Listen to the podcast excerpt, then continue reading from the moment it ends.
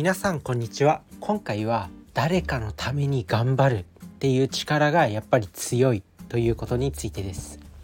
まあ人ってやっぱ頑張る時ありますよね。自分自身の能力をアップさせたいとか仕事で成果を出したいとか言ってまあいろんな人が頑張ってると思うんですけどまあ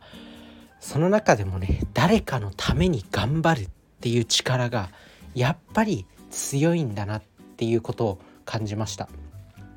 まあそんなお話をしていくんですけどまあ今日ね自分自身は YouTube を一日中ダラダラと見てまあ一日の生活を終えるというまあそんな生活をしたんですけどもその中で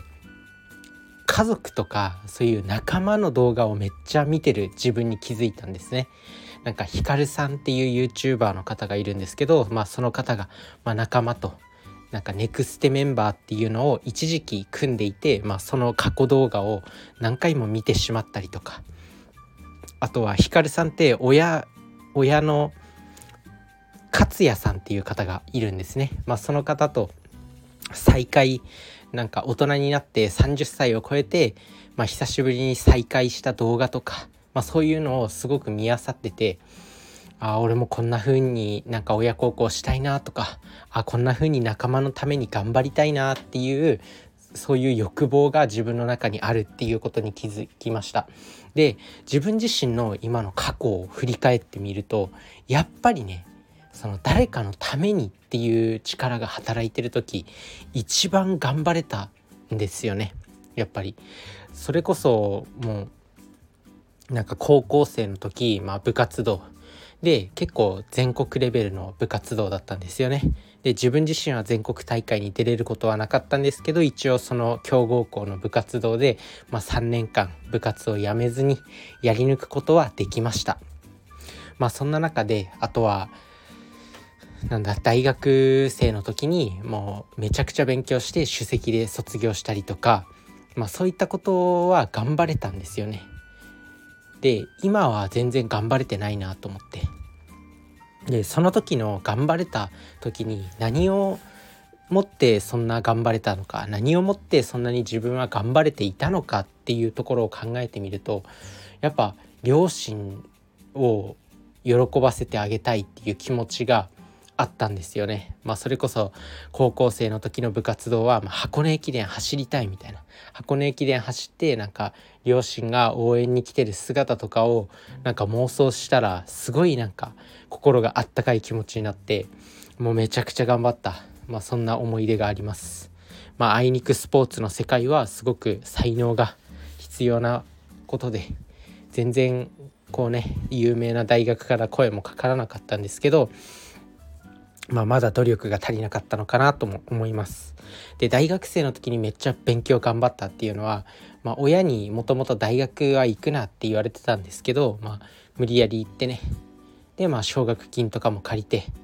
でなんか特待生みたいな制度があるんですけど大学って、まあ、それになるとすごくね学費を半額とかにしてくれるみたいな。があったので、まあ、頑張って勉強してそれは取ろうみたいな感じで死ぬほど勉強頑張った頑張れたんですよね。なのでやっぱりこうその誰かのためとか人のためにこう頑張るっていう力原動力っていうのはものすごい強いんだなと思います。まあねなので、まあ、皆さんもこう誰かのために頑張るみたいなものを用意してみるといいのかなと思います。こうモチベーションを維持する上で、まあ、誰かのためまあそれこそ親孝行をもうごっつい親孝行してあげたいから、まあ、仕事で成功してたくさんお金を稼いで旅行に連れてってあげる、まあ、そのために仕事をめちゃくちゃめちゃくそ頑張るんだとかあとはパートナー、まあ、妻とか彼女とか、まあ、そういった方を喜ばせるためにめっちゃ仕事頑張るんだとか勉強頑張るんだっていう感じでまあ、そういった誰かのためにっていうそう誰かのために頑張るみたいなこう気持ちを持って努力していくとすごく努力が続きやすいのかなと思います。まあ、それをね是非意識してみてください。ということでね、まあ、ここからは雑談になるんですけどまあ自分自身最近本当にね頑張れてない全然頑張れてなくてもうどうしようかなっていうふうにまあ思ってるんですけど、まあ、そんなことで悩むことすらこう情けないなっていう頑張るとかはもう一流の人たちにとっても頑張るっていうのはもうなんだろうデフォルトでしかないからそんなことで悩まないんですよね多分。だからもうなんかこう自分のデフォルトのレベルを上げる。そういったことをやっていきたいなと思います。もう虎視眈々と習慣を身につけて。虎視眈々とね努力して